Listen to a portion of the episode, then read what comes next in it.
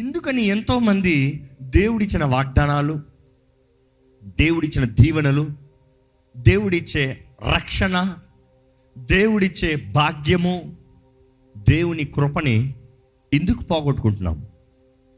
ఎందుకంటే ఇక్కడ చాలామంది మీ జీవితంలో ఏదైనా పోగొట్టుకున్నారంటే, ముఖ్యంగా దేవుడిచ్చింది ఏదైనా పోగొట్టుకున్నారంటే ఎందుకు అని తెలుసుకోవాలి. దేవుని రాజ్యంలో చూస్తే ఒక మనిషి నష్టపోతానికి కారణం ఏంటంటే, మొదటగా చెప్పాలంటే విచక్షణ జ్ఞానము లేక, డిసర్న్మెంట్ లేదు. ఈరోజు చాలామంది దేవుని బిడ్డగా అయిపోతే చాలనుకుంటున్నాను, నన్ను you have to be discerning. ఈరోజు చాలామందికి దేవుడు మాట్లాడుతున్నాడు అనే మాట వినబడుతుందండి. దుఃఖకరమైన విషయం, కొంతమందితో దేవుడు మాట్లాడుతున్నాడు అన్నప్పుడు 5 నిమిషాలు వారితో మాట్లాడింది దేవుడు కాదని 100% చెప్పచ్చు. ఎలా చెప్పచ్చు? ఏదో పెద్ద నేను గొప్ప అని కాదు, వారు మాట్లాడేది దేవుని వాక్కుకు విరోధంగా మాట్లాడతాం వినంది బట్టి.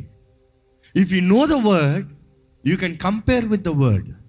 ఎందుకంటే వాక్య ప్రారంభం నుండి అంతం వరకు దేవుని మాట ఎప్పుడు మారలేదు, తేడా కొట్టలేదు. His character has never changed.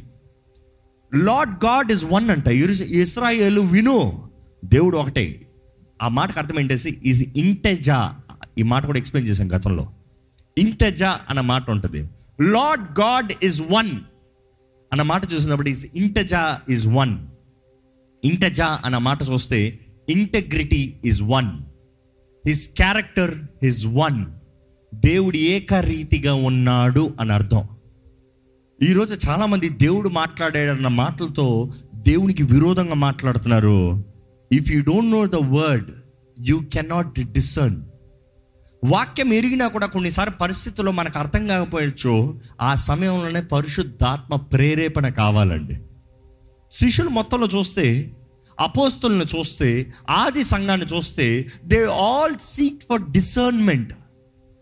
దేవుని సన్నిధిలో వారు ప్రార్థన చేసిన ఆ మాట వింటాం. దేవా నడిపించు, దేవా కనబరచు, దేవా నీ చిత్తాన్ని జరిగించు, దేవా తెలియజేయి. They were seeking the discernment.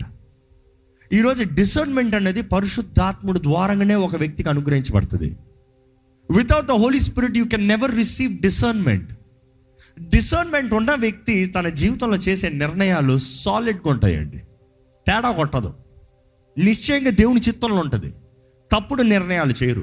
దేవుని వాక్యాలు కొన్ని చూస్తే యెషయా 1:3 చదువుతామా? ఎద్దు తన కామందు ఎరుగును, గాడిద సొంతవాని దొడ్డి తెలుసుకును. ఇశ్రాయేలుకు తెలివి లేదు. ఏంటంట? ఇశ్రాయేలుకి తెలివి లేదంట. అంటే ఇల్లు ఎక్కడ ఉందో తెలీదు, దేవుడు ఎవరో తెలీదు, ఏంటో తెలీదు. ఇశ్రాయేలు ఎవరు? దేవుని ప్రజలు, దేవుని బిడ్డలు. అక్కడ కంపారిజన్ చూడండి. ఏంటంటే మరలా చదవండి అన్నమాట. ఎద్దు తన కామందు ఎరుగును తెలుసయ్యా, గాడిదకి తెలుసయ్యా, ఈ ఇశ్రాయేలుకి తెలియట్లేదయ్యా. దేవుని కంపారిజన్ చూడండి. ఈరోజు మీకు తెలుసా దేవుడు ఎవరో? మీకు తెలుసా దేవుని వాక్యం ఏంటో? ఎందుకంటే ఆ వాక్యం చదివి ముగిస్తా. But Israel doesn't know, my people does not consider. నా జనులు యోచింపరు. నా జనులు ఏంటంట? యోచింపరు అన్న మాటగా అర్థం చూస్తే అక్కడ ఒరిజినల్లో చూస్తే దే డోంట్ డిసర్న్. వారు విచేక్షించరు, అంటే ఏంటో తెలుసుకోరు, యోచించరు. They won't even consider. అరే ఇది దేవుడా, ఇది దేవుని చిత్తమా, ఇది దేవుని ఉద్దేశమా, నేను దేవుని చిత్తంలో చేస్తున్నానా, దేవుడు ఇది సరి ఒప్పుకుంటున్నాడా? దే డోంట్ ఈవెన్ కన్సిడర్ అంట. ఎలాంటి వారైతే దేవుడు ఎలాంటి మాట అంటాడండి? దేవుడు ఎంత బాధపరచబడితే దేవుడు ఎద్దుతో గాడిదతో ఇశ్రాయేలును పోలుస్తాడండి. అర్థమవుతుందా ఎంత స్టీప్లోకి పోల్చాలని? ఇంకా దేవుని వాక్యాలు చూస్తే ఎస్కేల్ గ్రంథము 12:2 నరపుత్రుడా, తిరుగుబాటు చేయు వారి మధ్య నీవు నివసించుచున్నావు. వారు ద్రోహులై ఉండి చూచు కన్నులు కలిగి చూడకై ఉన్నారు. చూస్తానికి కళ్ళు ఉన్నాయంట కానీ చూడలేకున్నారంట. ఇంకా విను చెవులు కలిగి వినకై ఉన్నారు. వినటానికి చెవులు ఉన్నాయంట కానీ వినలేకపోతున్నారంట. ఈరోజు చాలామంది బ్రతుకు ఇలాగనే ఉందండి.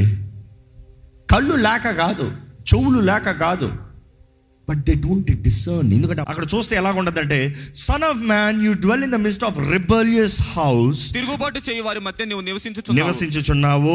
తిరుగుబాటు చేయువారు. ఈ వాక్య అంశము ఎందుకని మన జీవితంలో నష్టపోతున్నాము, ఎందుకని మన జీవితంలో కోల్పోతున్నాము, ఎందుకని దేవుడు వాగ్దానాలను మనం పొందుకోలేకపోతున్నాము? ఎందుకని దేవుని చిత్తంలో మనం నడవలేకపోతున్నాము? ఇందుకు మన జీవితంలో జయం ఉండట్లేదు. ఇందుకు మన జీవితంలో స్థిరంగా నిలబడలేకపోతున్నాము. మొదటగా చూసాం మనం, వారు గ్రహించక. ఎందుకు గ్రహింపు? ఇక్కడ ఇంకో వాక్యంలో చూస్తున్నాం, ఆ గ్రహించుకుని డిసర్న్మెంట్ లేక. డిసర్న్మెంట్ లేకనేటప్పుడు వారు తిరుగుబాటు అంట, రిబెలియస్ పీపుల్. కళ్ళు ఉన్నాయి, చెవులు ఉన్నాయి, రెండు పని చేయట్లేదు. ఏం ప్రయోజనం ఉండి? ఈరోజు మన జీవితంలో నిజంగా దేవుని చిత్తాన్ని తెలుసుకుని వెళ్తున్నామా అండి? విశ్వాసం అనేటప్పుడు మనం అనుకుంటాం గుడ్డితనంతో నడుస్తున్నామేమో అనుకుంటాం. లేదు లేదు లేదు, కనబడిందని చూడటము విశ్వాసం అంట. కళ్ళు మూసుకుని నడుస్తాం విశ్వాసం కాదు. అర్థమవుతుందండి? It could be just opposite of what you been thinking all this while. ఎందుకంటే విశ్వాసం అనేటప్పుడు ఏది జరిగితే జరిగిందిలే, నేను వెళ్ళిపోతున్నానులే కళ్ళు మూసుకుని అన్న రకం కాదు. అందుకనే చాలామంది గోతులు పడుతున్నారు. కనబడిన అదృశ్యమైనవి దృశ్యములు, ఐ సీ ద అన్సీన్. ఎందుకంటే అందరికీ కనబడితే అందరు చేసేస్తారు, నాకేం దొరుకుతుంది? కానీ ఎవరికి కనబడింది నాకు కనబడుతుంది, నేను నమ్ముతున్నాను, నాకు కనబడేది నేను నడుస్తున్నాను, అది విశ్వాసం. ఈరోజు మనతో ఇంకా గుడ్డితనంలో నడుస్తూ ఉంటే యూ డోంట్ హ్యావ్ డిసర్న్మెంట్. దేవుడు నమ్మదగిన దేవుడు అని నమ్మాలంట, గ్రహించుకోవాలంట, గ్రహించుకోవాలి. ఆ గ్రహింపు లేకపోతే వేస్ట్. ఇంకా దేవుని వాక్యం చూస్తే అపోస్తుల కార్యాలు 28:27 చదువుదామండి. ఈ ప్రజలు కన్నులారా చూచి చెవులారా విని మనసారా గ్రహించి. అబ్బా, ఇక్కడ ఇంకొంచెం ఎక్స్ట్రా ఉంది. వారికైతే కన్నులు ఉన్నాయి చూడలేదు, చెవులు అయితే వినలేదు. కానీ వీరైతే కన్నులారా చూసి చెవులార విని మనసార ఏం చేశారంట? గ్రహించి నా వైపు తిరిగి నా వలన స్వస్థత పొందకుండానట్లు వారి హృదయము క్రొవ్వి ఉన్నది. పా, ఈ మాట చూస్తే ఈరోజు ఆలయాలకు వచ్చే సంఘస్థులే కనబడుతున్నారు నాకు. ఎలాగంట, దే హియర్, వాక్యం వింటున్నారు, వాక్యాన్ని గ్రహించుకుంటున్నారు. అవును, వాక్యము సత్యము, 100% రైట్, అవసరమైతే ఒప్పుకుంటున్నారు. కానీ ఏంటంట, చదవండి ఆ నెక్స్ట్ లైన్ కంటిన్యూ చేయండి. వారు చెవులతో మందముగా విని కన్నులు మూసుకొని ఉన్నారు. అంటే విని గ్రహించుకున్న తర్వాత కూడా వారు చెవులతో మందముగా విని, నాకు కాదులే, ఈరోజు కాదులే, ఇప్పుడు కాదులే అని మందంగా వింటున్నారంట. నిద్రమత్తులు వింటారు తెలుసా. నిద్రమత్తులు విన్న తర్వాత వచ్చి నేను నిద్రలో అడిగానంటే ఎప్పుడు అడిగావు అంటారు. అంటే ఏంటి, you never even desired for it. కానీ నిద్రలో కొంతమందిని లేపాలంటే ఎలా ఉంటుంది చెప్పండి. వాళ్ళకి ఇష్టమైంది చెప్పండి, టంగా లేచి కూర్చుంటారు. వారు ఆశలు చెప్పండి, వెంటనే లేచి మెలకువ వస్తుంది. అంటే you don't even desire for it. వారు కళ్ళు మూసుకుంటారంట. కంటిన్యూ చేయండి. వారిలో భేదాభిప్రాయములు కలిగినందున పౌలు వారితో ఒక మాట చెప్పిన తరువాత వారు వెళ్ళిపోయి, అదేదనగా మీరు వినుట మట్టుకు విందురు గాని గ్రహింపనే గ్రహింపరు, చూచడం మటుకు చూతురు గాని కాననే కానరని ఈ ప్రజల యొద్దకు వెళ్ళి చెప్పుము. ఈ ప్రజలు కన్నులారా చూచి చెవులారా విని మనస్సారా గ్రహించి నా వైపు తిరిగి నా వలన స్వస్థత పొందకుండానట్లు. అది మాట. ఎందుకంటే నువ్వు విన్నై చూసి గ్రహించుకున్నానంటే నా స్వస్థత నీకు వస్తుంది.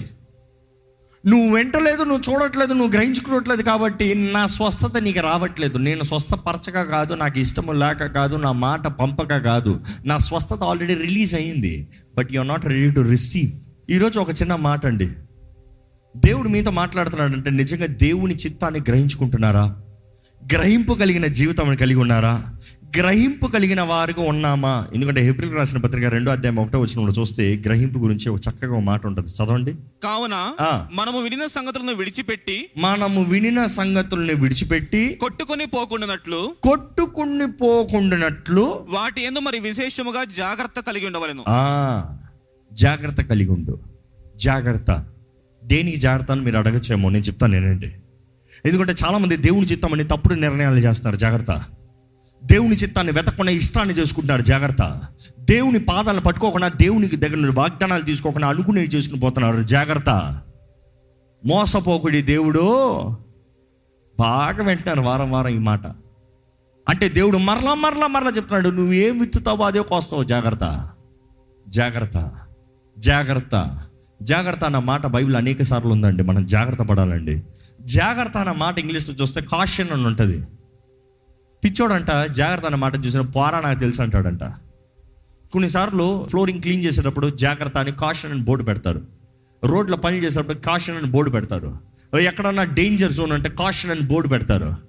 ఆ పోరా నువ్వు నాకేంటి చెప్పేదాన్ని ఎలక్ట్రిసిటీ ట్రాన్స్ఫార్మర్ దగ్గర చేపెట్టాడు అనుకో, ఎవడికి నష్టం? బోర్డు పెట్టినోడికి నష్టమా? చేయి పెట్టినోడికి నష్టం. అక్కడ జాగ్రత్త ఉంది, జాగ్రత్త అని బోర్డు పెట్టిన తర్వాత నీకేం నేను పోవాల్సిందే లోటుకు పోయాం అనుకో, జారి పడతా, ఎవడికి నష్టం? పడినోడికి నష్టం. ఈరోజు దేవుని వాక్యం కూడా జాగ్రత్త అని చెప్తా ఉంటే నువ్వేంటి నాకు చెప్పేదన్న రీతిగా మనుషులు తయారవుతున్నారండి. జాగ్రత్త, మనము దేవుని చిత్తంలో ఉన్నామా అని గ్రహించుకోవాల్సిన బాధ్యత మనదంటండి. It is your responsibility, everybody's responsibility. Not your dads, not your moms, not your children's, not your husbands, not your wives, not your pastors. It is your responsibility. ఎందుకంటే ప్రతి వారు దేహంతో జరిగించేదానికి లెక్క చెప్పాలండి. దేవుని వాక్యంలో చూస్తే ఇందును బట్టి మనుషులు అనేక సార్లు దేవుని చిత్తాన్ని, దేవుని వాగ్దానాలు పోగొట్టుకుని దేవుని చిత్తాన్ని దాటిపోతారు అని చూసినప్పుడు, రెండోది చూస్తే నిర్లక్ష్యత. ఒకసారి ఈ మాట చూద్దామా? హెబ్రీయులకు రాసిన పత్రిక 2వ అధ్యాయం 3వ వచనం. ఇంత గొప్ప రక్షణను మనము నిర్లక్ష్యము చేసిన ఎడలా. ఏంటంట? నిర్లక్ష్యము చేసిన ఎడలా. ఈరోజు ఎంతో మంది నిర్లక్ష్యత, రక్షణని నిర్లక్ష్యం చేస్తే ఎలాగ తప్పించుకుంటాం? రక్షణ పొందుకున్న తర్వాత రక్షణ నిర్లక్ష్యం చేస్తా ఎలాగ తప్పించుకుంటాం అని ఇక్కడ రాయబడి ఉంది. ఇక్కడ దేవుని వాక్యం చెప్తుంది రక్షణ తప్పించుకో అంటే నిర్లక్ష్యం చేస్తే ఎక్కడ పారిపోతామని, రక్షణ లేకపోతే ఎలాగ బ్రతుకుతామని. ఎందుకు ఈ మాట ఎంఫసైజ్ చేస్తానంటే I'm trying to get the right word straight. ఈరోజు once saved for ever saved అన్న డాక్టరీన్ స్టార్ట్ అయింది తెలుసా. ఒక్కసారి నేను రక్షణ పొందితే నిరంతరం నేను ఎట్లా బ్రతికినా కూడా రక్షణ నాదే. రక్షణ నిర్లక్ష్యం చేస్తే ఎవడు నిన్ను తప్పిస్తాడని దేవుని వాక్యం చెప్తలేదా? దీంట్లో ఇంకా అనేక రెఫరెన్స్లు ఉన్నాయి, ఇప్పుడు దాని సబ్జెక్టులో వెళ్తలేదు. కానీ రక్షణని నిర్లక్ష్యపరచకూడదంట. రక్షణ అనేది దేవుడు మనకు అనుగ్రహించింది, అది మనకు అనుకరించింది. జాగ్రత్తతో భయముతో మన రక్షణని కొనసాగించాలని దేవుని వాక్యం తెలియజేస్తుంది. అంటే ఈరోజు నేను బాప్తిజం తీసుకున్నాను, ఈరోజు నేను రక్షణ పొందాను, ఈరోజు నేను పాపాలు ఒప్పుకున్నానని ఎలా పడతా అలా బ్రతుకుతానికి లేదు. You have to walk in the principles of the word. ఇంకోటి ఈ మాట కొనసాగించండి. ఇప్పుడు అట్టి రక్షణ ప్రభువు బోధించడం చేత ఆరంభమై దేవుడు తన చిత్తానుసారముగా సూచక క్రియల చేతను, మహత్కార్యముల చేతను, నానా విధములైన అద్భుతముల చేతను, వివిధములైన పరిశుద్ధాత్మ వరములను అనుగ్రహించుట చేతను వారితో కూడా సాక్ష్యం ఇచ్చుచుండగా వినిన వారి చేత మనకు దృఢపరచబడెను. సో గమనించండి, నిర్లక్ష్యపరచకూడదు, కేర్లెస్గా ఉండకూడదు, నిర్లక్ష్యతతో మాట్లాడకూడదు.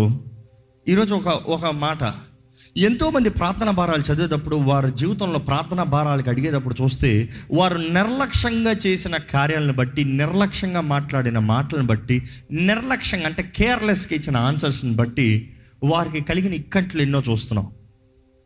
ఒక సోదరుడు రాశారు ఏమనంటే, ఏదో ఉద్రేకాల్లో మా స్నేహితుడు మరణించాడని, ఆ కుటుంబాన్ని అంతా నేను పోషించేస్తానని మాట ఇచ్చాను అందరి ముందు. ఉద్రేకాలతో నేను చేసేస్తాను, నేను పోషించేస్తాను అన్నాను. కానీ తర్వాత చూస్తాను నా కుటుంబాన్ని పోషించుకోవడానికి నాకు అవకాశం లేదు. ఇప్పుడు వాళ్ళ కుటుంబం అంతా అందరి ముందు చెప్పావు కదా నన్ను పోషిస్తామని, మా ఫీజులు కట్టు, మాకు ఇది చేయి, మాకు అది చేయి, అందరు మా మీద పడుతున్నారు. ఎక్కడ పోవాలో తెలియట్లేదు.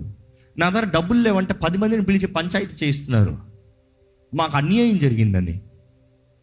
అంటే ఒక మనిషి ఉద్రేకముతో, నిర్లక్ష్యతతో ఒక మాట మాట్లాడితే కీడు తెచ్చుకుంటున్నాడు.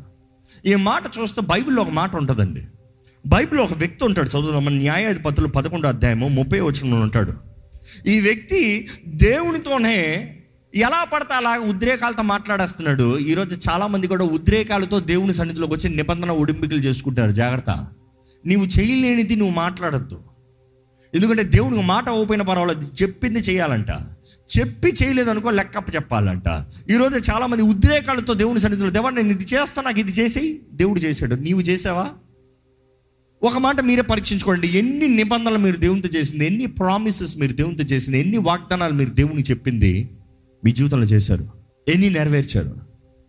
జాగ్రత్త, ఆ మాటలు ఊరకపోవు. జాగ్రత్త, ఆ మాటలే చాలు అపవాది మీకు విరోధంగా కీడుని తీసుకొస్తానికి. Because your commitment you have not done, so you are guilty. Remember, it's better not to give a word than to give a word and not fulfill it. దేవుని వాక్యం చూస్తే న్యాయాధిపతుల్లో ఈ వ్యక్తిని చూస్తాం. 11:30 చదువుతామండి. అప్పుడు యెఫ్తా యెహోవాకు మొరకొనెను, ఎట్లనగా నీవు నా చేతికి అమోనీయులను నిశ్చయముగా అప్పగించినడలా నేను అమోనీయుల యొద్ద నుండి క్షేమముగా తిరిగి వచ్చినప్పుడు నన్ను ఎదుర్కొనుటకు నా ఇంటి ద్వారము నుండి బయలుదేరి వచ్చినదేదో అది యెహోవాకు ప్రతిష్ఠితమగును. అబ్బా, ఎంత కూలిగా చెప్తాడు చెప్పండి.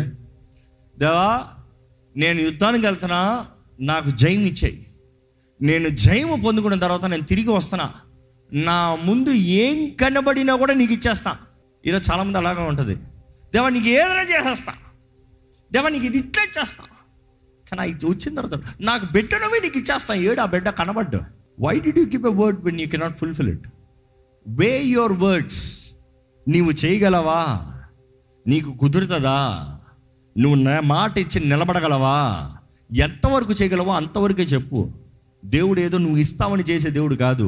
కానీ నువ్వు దేవుని సన్నిధిలో దేవునికి చేసిన వాగ్దానం నువ్వు చేయకపోతే నువ్వు దోషిగా మారుతావు. జాగ్రత్త. ఇక్కడ ఈ మనిషి చూడండి, దేవా నా ముందు ఎవరు వస్తే యుద్ధంలో జయం వచ్చిన తర్వాత ఎవరు నా ముందు కనబడినా వారిని నీకు ఇచ్చేస్తానంటున్నాడు. ఆయన ధైర్యం ఏంటో, ఎవడ కనబడతా వాళ్ళని ఇచ్చేద్దామని. అక్కడ చూడండి, మరియు దహన బలిగా దాన్ని అర్పించేది. ఏంటంట? ఇస్తాం మాత్రం కాదు, దహన బలి ఇస్తాను, చంపేస్తాను కావాలండి నీ కొరకు ఏదైనా సరే. అప్పుడు యెఫ్తా అమోనీయులతో యుద్ధము చేయుటకు వారి యొద్దకు సాగిపోయినప్పుడు యెహోవా అతని చేతికి వారిని అప్పగించిన గనుక అతను వారిని, అనగా అరోయేరు మొదలుకొని మిన్నీతుకు వచ్చు వరకు అబెల్కారా మేము వరకును 20 పట్టణంలో వారిని నిశ్శేషముగా హతము చేసెను. అట్లు అమోనీయులు ఇశ్రాయేల్ ఎదుట నిలవకుండా అణచివేయబడిరి. యెఫ్తా మిస్పాలనున్న తన ఇంటికి వచ్చినప్పుడు అతని కుమార్తె, అయ్యో అర్థం కలదా, గొప్ప జయం చూశాడంట, ఇంటికి వచ్చాడంట. ఎవరు ఎంట్రీ అంట? ఫస్ట్ కుమార్తె. పాపం ఆశతో డాడీ అని వచ్చింది. చదవండి, అక్కడ చదవండి. అతని కుమార్తె తంబురలతోనూ నాట్యముతోనూ బయలుదేరి అతన్ని ఎదుర్కొనేను. అబ్బాబా, ఆ కుమార్తె ఏమో ఆనందంతో నా డాడీ గెలిచాడు, మాకు జయం వచ్చింది, నా తండ్రి వచ్చాడని గంతులు వేసుకుంటూ తంబూరలు వేసుకుంటూ మ్యూజిక్లు కొట్టుకుంటూ ఆర్భాటంతో వచ్చిందంట. ఆమె గాక అతనికి మగ సంతానమే గాని ఆడ సంతానమే గాని లేదు, ఇంకెవరు లేరు, ఉన్నది ఒకే ఒక బిడ్డ. చదవండి. కాబట్టి అతడు ఆమెను చూచి తన బట్టలను చిప్పుకొని, అయ్యో నా కుమారి, నీవు నన్ను బహుగా కృంగజేసితివి. ఏంటంట? ఇప్పుడు జయం వచ్చిందని ఆనందం పడాలా? లేకపోతే ఇంతమందిని చంపి ఇంత స్వతంత్రించుకున్న వ్యక్తి చివరికి ఎవరిని పోగొట్టుకుంటున్నాడు? కుమార్తెని. ఎందుకని పోగొట్టుకుంటున్నాడు? ఎందుకని? ఆ మాట ముగించండి దయచేసి.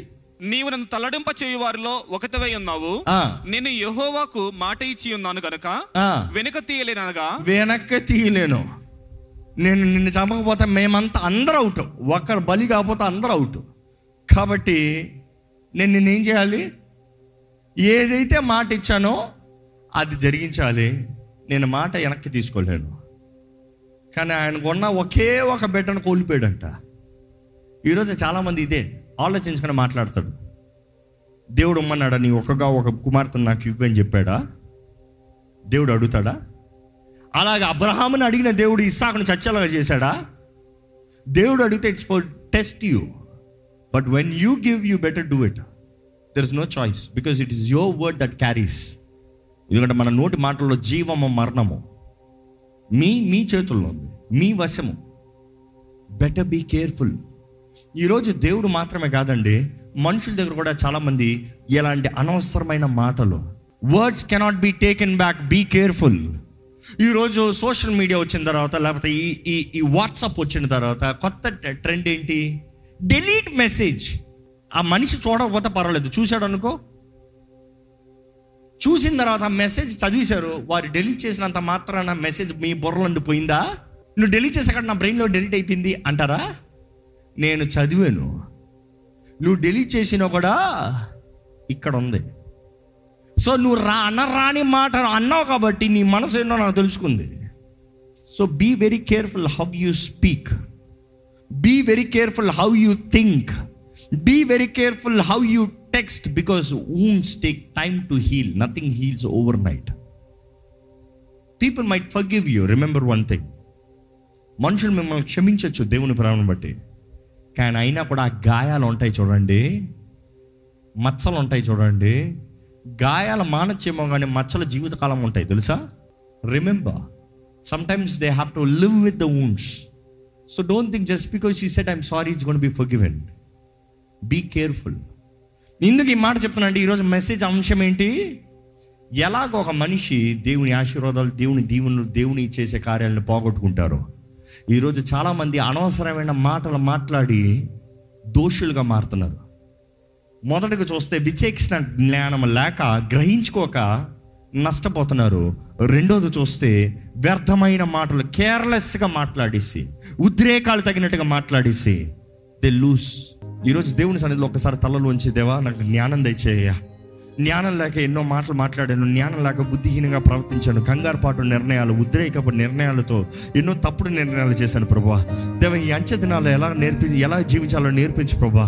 అయ్యా నీ వాక్యాన్ని ఆధారం చేసుకుని బ్రతికే బ్రతుకు నాకు దయచే ప్రభువా, నాకు జ్ఞానం దయచే ప్రభువా. జ్ఞానం కుదుకుంటే అడగమంటున్నావు ప్రభువా, ఏ మాత్రం ఏ డిఫరెన్సెస్ లేకుండా, భేదాలు లేకుండా ధారాళంగా ఇస్తానంటున్నావు అయ్యా.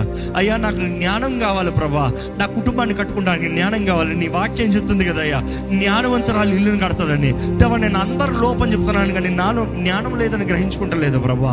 దేవా జ్ఞానం లేక నా చదువుల్లో జయం లేదు, జ్ఞానం లేక నా ఉద్యోగంలో హెచ్చింపు లేదు, జ్ఞానం లేక నా వ్యాపారంలో అభివృద్ధి లేదు. దేవా జ్ఞానం లేక నేను సరైన తండ్రిగా జీవించలేకపోతున్నాను, జ్ఞానం లేక నా జీవితంలో నీ మార్గంలో నడవలేకపోతున్నాను. నేను అనుకున్నాను బ్రతుకుతున్నాను కానీ నీ జ్ఞానం లేక, డిసర్న్మెంట్ లేక, నీ వాక్యం ఏంటో ఎరగక అయ్యా ఇష్టం వచ్చేలాగా బ్రతికి ఎంతో కోల్పోతున్నాను అయ్యా. నాకు జ్ఞానం దయచే ప్రభా, నాకు జ్ఞానం దయచే ప్రభా. అడగండి దేవుని యథార్థంగా అడగండి. ఒక చిన్న ప్రార్థన చేసి ఇక్కడ నుండి వెళ్దామండి. దేవా నువ్వు ఏకరీతిగా ఉండే దేవుడు అయ్యా, యువర్ ఇంటర్జా is the same lord, your one lord. అయ్యా నీ క్యారెక్టర్ ఒకటే నేను నమ్ముతున్నానయ్యా, నీ హృదయం ఒకటే నేను నమ్ముతున్నానయ్యా.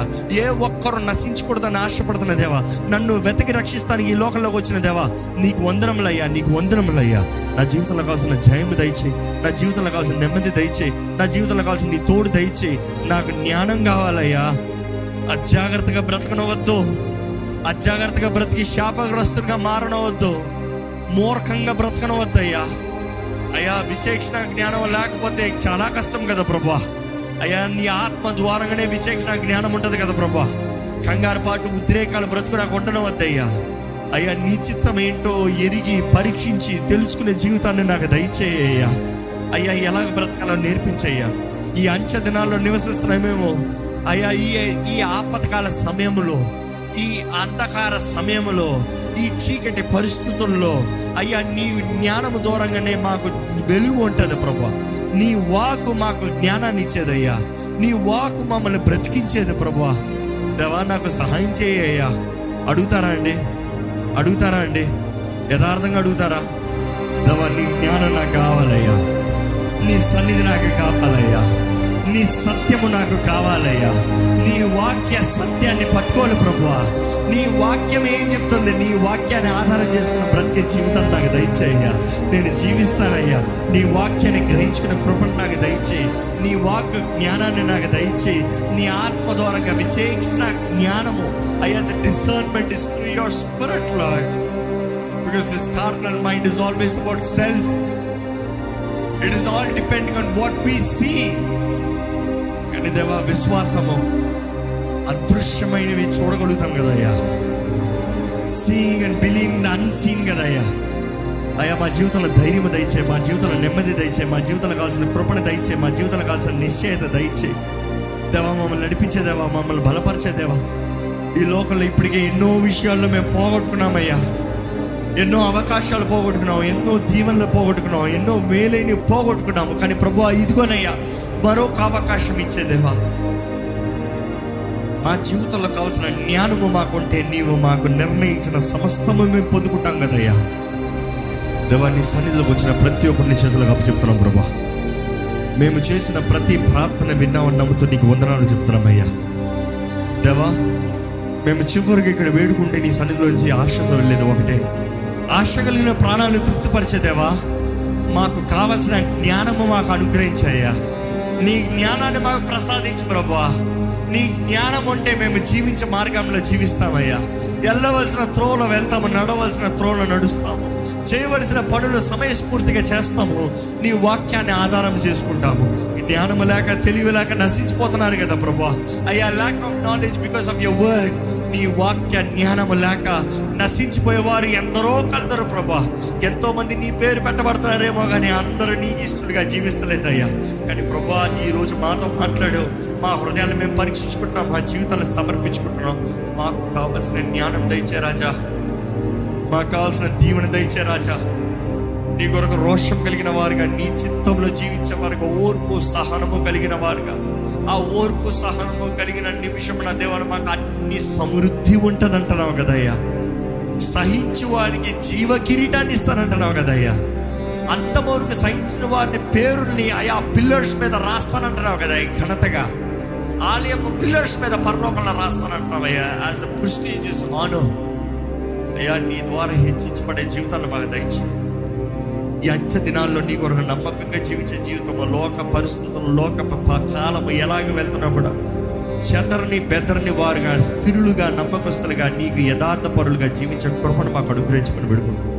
విత్తన వాక్యాన్ని ముద్రించి నీ బిడ్డలు తిరిగిల్చుకుని నీ వాక్యము భద్రపరచుకుని దాని తగినట్టుగా జీవించే కృపను దయచేసి, వారి జీవితంలో వారికి నష్టం కలిగినప్పుడు, ఏదైనా అపవాది దొంగిలించేటప్పుడు, వారు ఏదైనా పోగొట్టుకునేటప్పుడు ఇందు విషయమై వారు గ్రహించుకుంటానికి, జ్ఞానం లేని పరిస్థితి అయితే జ్ఞానం పోరాడి వేడుకుంటానికి, జ్ఞానంతో సమస్తము సరిదిద్దుకుంటానికి, నీ వాక్ని ఆధారం చేసుకుని బ్రతుకు నీ వాక్యం ద్వారా ఫలించే జీవితం మేము కలిగి ఉండడానికి సహాయం చేయమని నజరేయుడైన యేసు నామములో ఈ ప్రార్థన అడిగి వేడుచున్నాను తండ్రి, ఆమేన్.